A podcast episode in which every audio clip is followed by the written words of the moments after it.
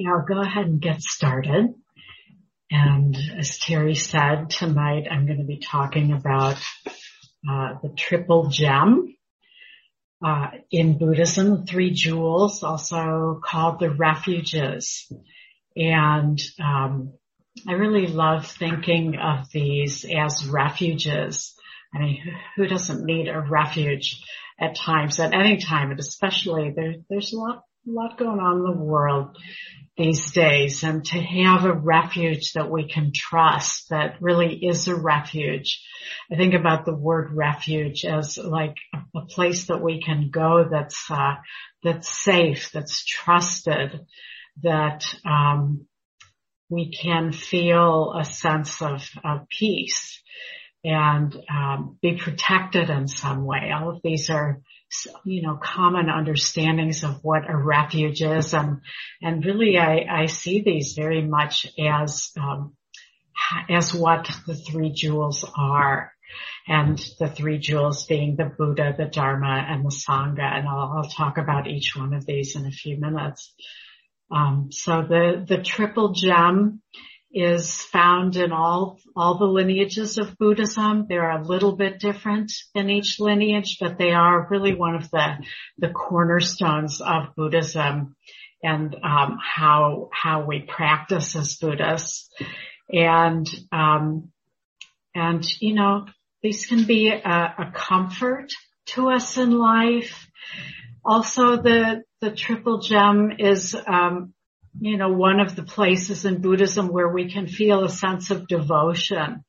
There, you know, the different lineages have different amounts of devotion. In Theravadan Buddhism, we don't have a whole lot of that, but there is a way that, um, we do in Theravadan Buddhism, uh, chant the the refuges, a lot of retreats and all all the retreats I do, at least on the first night, and like I just taught a two week retreat, and we chanted, we did um, chanted the refuges as well as the precepts every morning, and those chants are have been sung by Buddhists for millennia you know, and it's one of the things that connects us as Buddhists is taking refuge in the Buddha, the Dharma, and the Sangha. And it's, to me, there's a way that I, I feel a certain kind of devotion and singing these chants that Buddhists all over the world, you know, millions of Buddhists have been singing for 2600 years,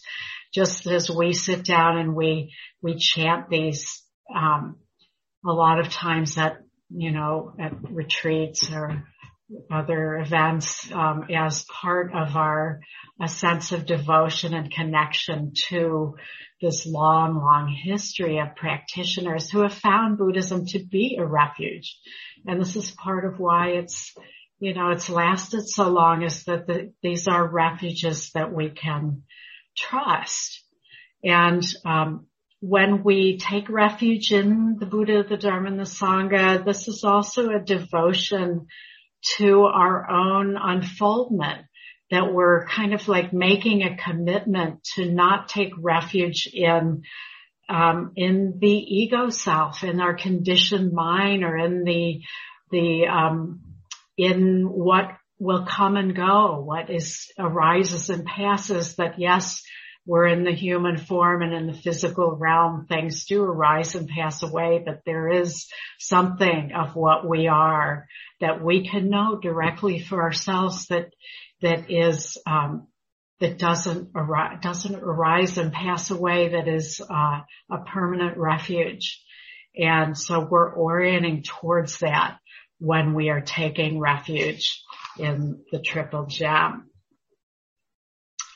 So, um, I, in thinking about talking about this, I wanted to really go a little deeper with the refuges and in um, Tibetan Buddhism, sometimes they talk about things as having an outer, an inner, and a secret. Um, understanding. And so I thought that that would be an, uh, a, a, good way to orient to the Buddha, the Dharma, and the Sangha. So this isn't what I'm going to talk about isn't necessarily a way that these are talked about in Tibetan Buddhism, but they are, these are, I'm going to talk about these three ways of, of understanding each aspect of the triple gem so that we can kind of, you know, feel each one at all three levels and, and all three really are, I think, valuable and valid and worth, um, worth feeling into, into how we understand the triple gem. And also to say that the, the triple gem is something that, um, because it's something we chant and it is such a a uh, known part of Buddhism. It's it's an easy place to kind of go unconscious, you know, that yeah, there's the triple gem. You know, let's move on to the juicy stuff here. But um, I think there's a way we can find a certain depth in this that really can help us land in the reality that these are refuges that can be available to us at any time when when life gets difficult or we um, feel like the material world isn't really providing a refuge, which you know, in a lot of ways it doesn't because we are going to all face sickness, old age and death, you know, and so the physical world isn't a permanent refuge for anyone. So is there a refuge beyond that. And, uh, you know, really, I love that you're going to be doing a practice period on this because it, it gives an opportunity to really go more deeply into this very foundational and um, comforting, I think, aspect of Buddhism that we can often it can turn into something that is rote and we can miss the opportunity to really feel into this at a deeper level and have it, um, have it inform our practice in a way that we can, you know, always be appreciating a little bit more about how each of these is a refuge. So starting then with the Buddha and, um, and the outer, so the outer aspect of the Buddha as a refuge is really looking at um, the historical person of the Buddha, you know, our teacher, somebody that, um, that we respect and admire, somebody who lived a life just the way that we are living a life, who was a regular person, you know, he isn't thought of to be a god or a, you know, I mean, he's extremely admirable and attained a lot more than any, any of us will in our lifetimes, but he was a person and that's important because that means that, um, you know, we have the potential that, that he had. And this is what he tells us is that see for yourself what he was talking about, to not take his word for it, but to do the practices and see for yourself what he discovered, what he was taught, and then what he discovered on his own. And he gave us this path. So, you know, to have a certain kind of, um, again, devotion to him for those people who feel devotional. Not, not everyone does, but if a person feels a sense of devotion, we can certainly have a lot of gratitude and respect and, and admiration for him as a person that we want to see as a role model, that we can see as a role model because, um, you know, we're kind of following in his footsteps in our practice. So then the inner, what does this mean for, for us in, in our inner sense of the Buddha as a role model? Well, we can see that we can follow the path that he did. That, that he is a role model for us and, and that he, you know, within Buddhism is seen as the embodiment of a full human, a human who's realized their full potential and has been able to go beyond the, the suffering and limitations of the human condition and that we can follow this path too, that, that we have, um, we have potential and he was pointing us in this direction that he led the way.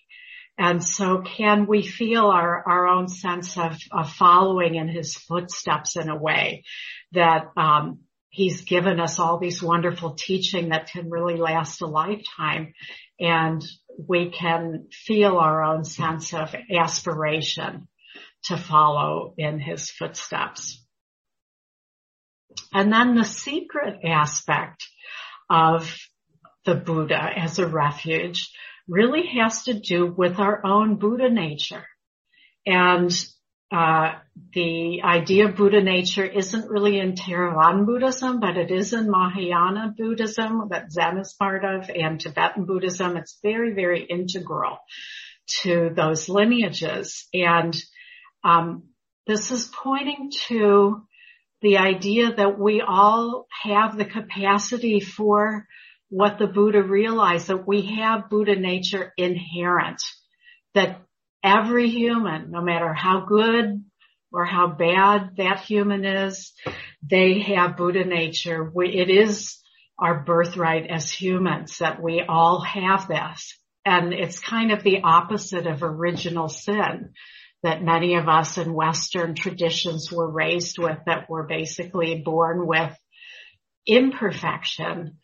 And the, uh, the idea of having inherent Buddha nature is that we already have the seed of a Buddha within us. And really it's just the veils of, of delusion that keep us from realizing that and that much of the path is about seeing through those veils to recognize what is already there as our inherent Buddha nature. And in Zen, you, you will sometimes see that Zen practitioners, when they come up to their zafu or their chair when they're about to meditate, they will bow to their cushion. And what they're doing is they're bowing to their own Buddha nature before they sit down. So it's like a way of really recognizing what they're bowing to isn't about someone else.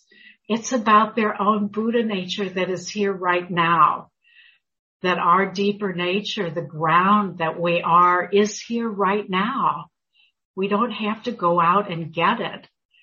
It's already there. It's just not realized fully or maybe not realized at all, but that within Buddhism we can, uh, we have this teaching that our Buddha nature is already there. So this is the secret aspect of the Buddha nature that, you know, we can see it as about the Buddha, we can see it about, as about our following in his footsteps, or we can see that we are all Buddhas already, and it's a matter of realizing that. So then with the Dharma as the next refuge, the Dharma as the outer understanding refers to the teachings, the teachings of the Buddha, the path we follow, you know, the Four Noble Truths about reality and then the Noble Eightfold Path that helps us realize the Four Noble Truths. So all of the many, many teachings of Buddhism are the outer Dharma. So this can be a refuge in the fact that we can trust these teachings. We can trust them. These aren't just something that somebody, you know, four years ago made up. These are things that have stood the test of time that have been around 2600 years and, and, um, people practiced the way we do now, just the way they did in the day of the Buddha and that they've endured.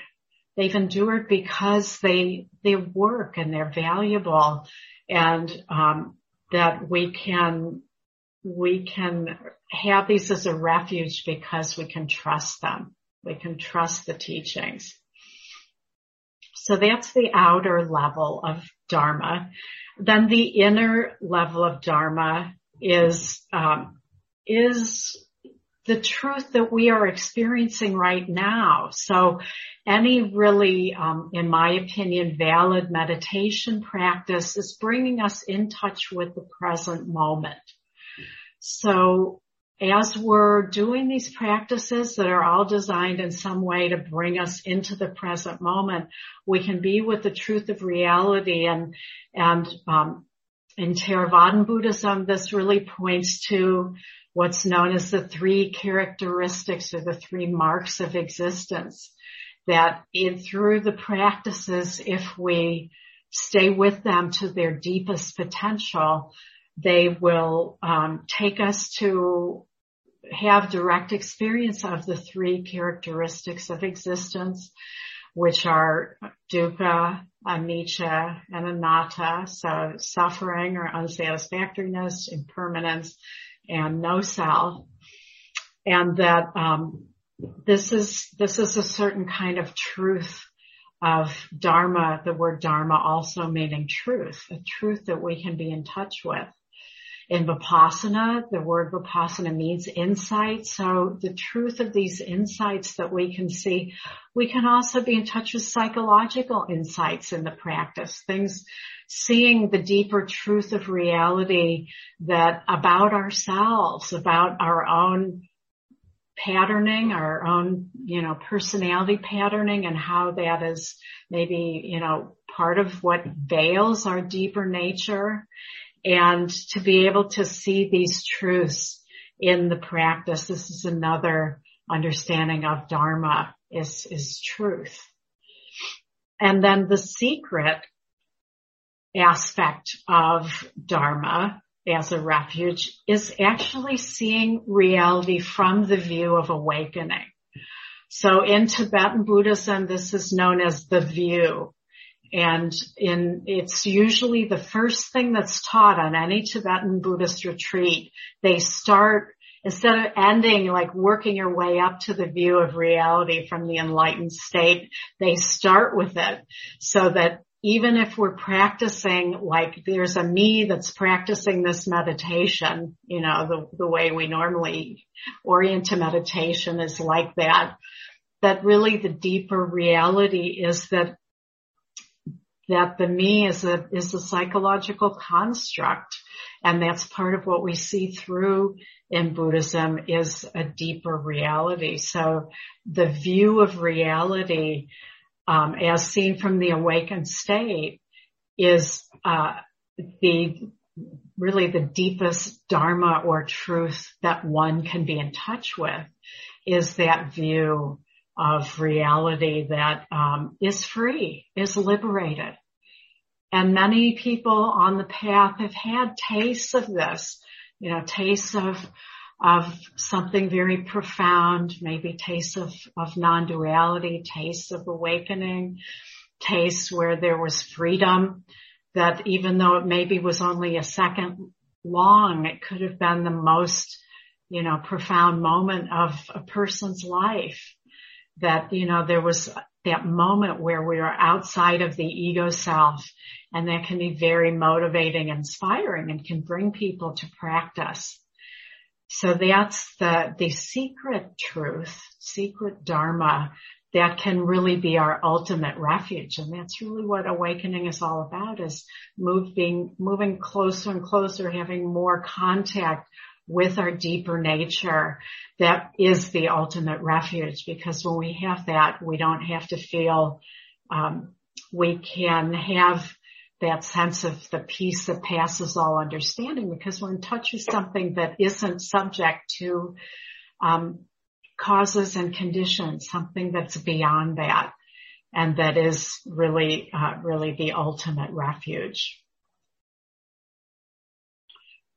So then going on to Sangha as a refuge and Sangha in the outer form.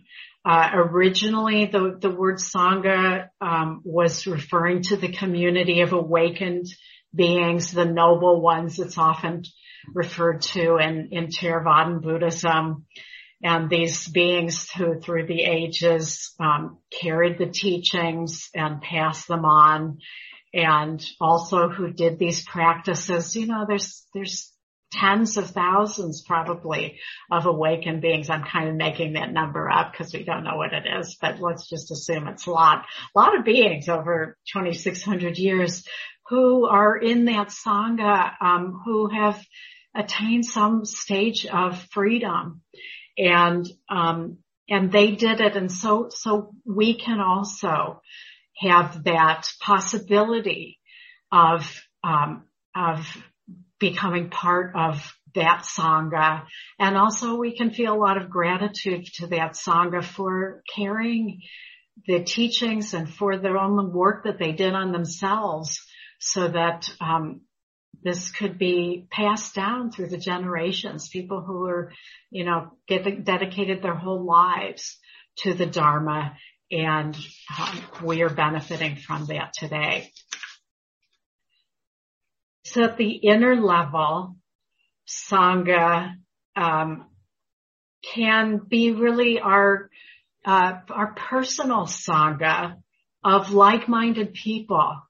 And I'm really seeing, you know, I've been teaching in-person retreats now. I was probably one of the first teachers in our, in our, you know, insight lineage to actually teach in-person retreats during the pandemic. And I think I've probably taught about, I don't know, seven or eight retreats, 10 maybe now in person and people, I didn't really get it in, you know, at the first, until this first retreat when people were in person again in a sangha of like-minded people for many, many days in a row in silence. And people really are appreciating being in person with like-minded people in a way that I don't think we all appreciated before the pandemic.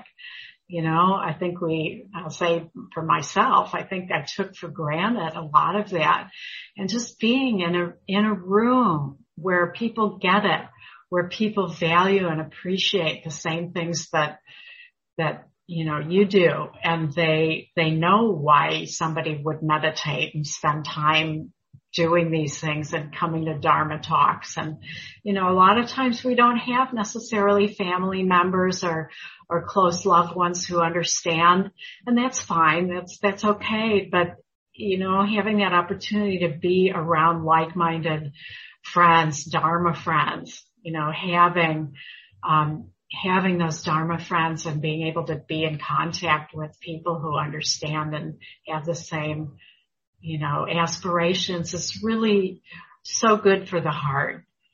And, um, we can also see this inner Sangha as the larger community of Dharma practitioners all over the world that are, you know, sitting in front of Zoom screens listening to Dharma talks right now, even though we won't know them. There is something to me that's really comforting to know. You know, I just came from Croatia and that there are people in Croatia and all the different countries that people came from to travel to Croatia, all of us braving these international airports and stuff in the middle of wars and pandemics, you know, people in Russia, people in Ukraine, people in Asia and South America and, you know, all these different countries who are, um, in the larger community of Buddhist practitioners that there can be something comforting in knowing that this has been true for 2600 years and that, uh, that we, even if we won't meet,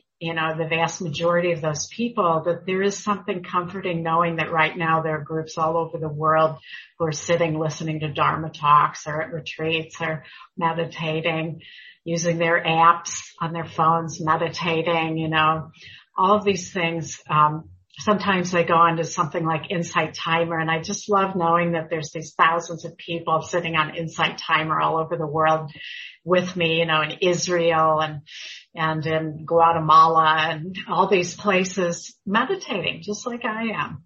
So there, there can be something really, um, really inspiring and, uh, I don't know, communal, even if we don't know those people, they're they're doing the same kinds of practices that we are. And then the secret aspect of Sangha is, um, is again, it's, it's can be the most profound, it's the deepest, and this is really the fact of non-separation. Some people might call it unity, um, but the fact of non-separation or of emptiness. You know, these are all different ways of knowing this deeper truth that, um, uh, and I'll just do my little demonstration that I often do with my hand where, you know, the perspective before awakening is, is this. And so I, this isn't a trick question. I won't ask since you're all on mute, but like, what do you see here? Well, you see four fingers with a piece of paper You know, so yes, this is how we normally see reality, that we're all separate individuals doing our own thing. But then with awakening, this is the perspective. And, you know, we're seeing the reality from down here where yes, there is a separate finger. It doesn't negate the fact that there are bodies that are separate and there are individual consciousness, consciousnesses, but at a more fundamental what we level, what we can experience through practice is that there's something deeper than that that is shared among all humans. Whether we experience that as emptiness or unity or non-separation, that there is something more fundamental than these bodies or these personalities that we can know through our own practice. And that at that level, that we all have that and there isn't separation at that level. And this is really the ultimate meaning of Sangha is that we can know that for ourselves. We can be in touch with that impersonal aspect that is, um, that transcends our individual consciousness or this individual life, if you believe in rebirth, you know, there's a way that we can actually be in touch with that aspect of what we are that isn't subject to conditions and that isn't the personality, that isn't the me. And it, at that level, there is no separation. And so that's really the ultimate meaning of Sangha is that when we are, um, when we are touched into that, there really is a sense of, uh, of at a level, at a more foundational level that nothing is separate. And that can be experienced as unity. That's how the Christian traditions orient towards that. But in Buddhism, we're more about emptiness. But even within the emptiness, there is, that is shared. That is something that we all emanate from. Everything emanates from this, this mystery of the unconditioned, the deathless. Is how it's often talked about as the deathless or the unconditioned, the absolute. These are all words that are used to um, point to this mystery that is really at our deepest core. And that is the ultimate Sangha. So I think, I think I'm going to stop there and, um, and see if there are any comments or questions. Okay, so since there aren't any comments or questions, I think what we'll do is give you a chance to go into um, short breakouts where you can just, you know, talk about what this means to you. What what has the Buddha, the Dharma, and the Sangha meant to you over your practice? You know, is there anything that stands out to you or anything that I talked about that you might want to, um, you know, explore a little further with some of your Dharma friends who are here. And this is a great opportunity to have a little Sangha time as well. Okay, so we have a few minutes left. Any, any questions or comments or anything that you discovered in talking with others about the triple gem, about the refuges? Yeah, I just want this whole discussion and your talk just reminded me of what a precious thing it is to have each other in the Sangha. And even, you know, in a breakout room for a short time in a Zoom is a, is a, is a treasure.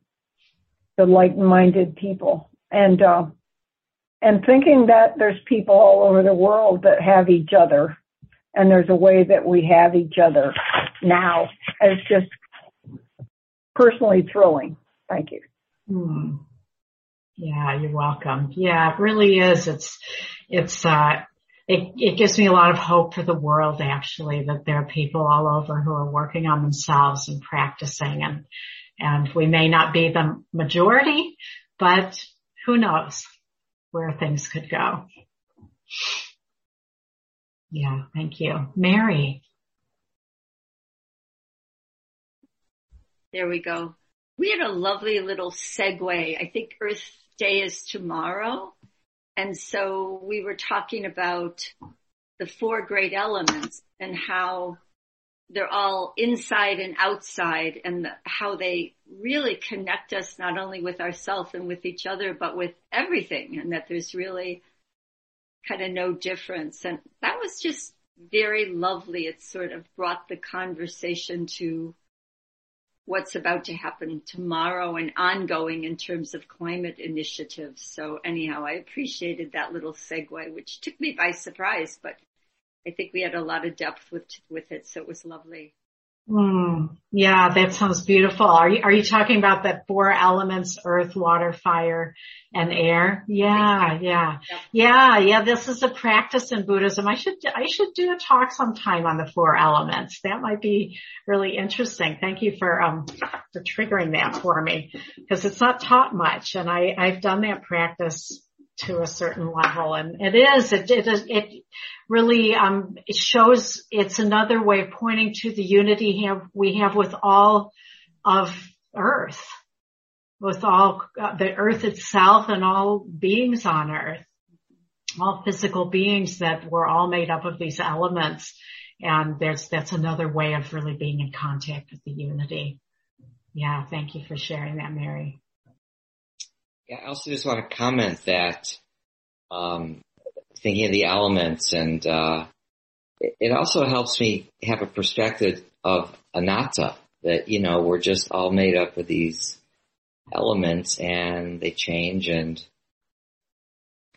you know everything is really right absolutely yeah. yeah the four elements practice when it's really done you know to a depth that it can put us into direct perception of, of the Kalapas, which, you know, I have actually seen the Kalapas and they're subatomic particles. So, you know, when we're in touch with that, it's, it's one thing to know that through science, scientists in a microscope can see Kalapas, but when we actually are in touch with the fact that, yeah, there's just these particles blinking in and out of existence, you know, there's a lot of impermanence there and it's hard to see even our, our body or other things the same way when we really are in touch with that level of, you know, um, detail, that level of, uh, that minute level of what physical existence really is.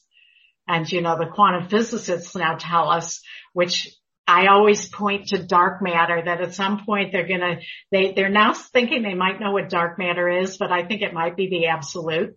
But anyway, the quantum physicists know that even the subatomic particles are mostly space. You know, I mean, we think everything's so solid, but really, if you look at it scientifically, most of everything, it's like 99% of everything is space. The particles are a very small percentage. So there's the emptiness again.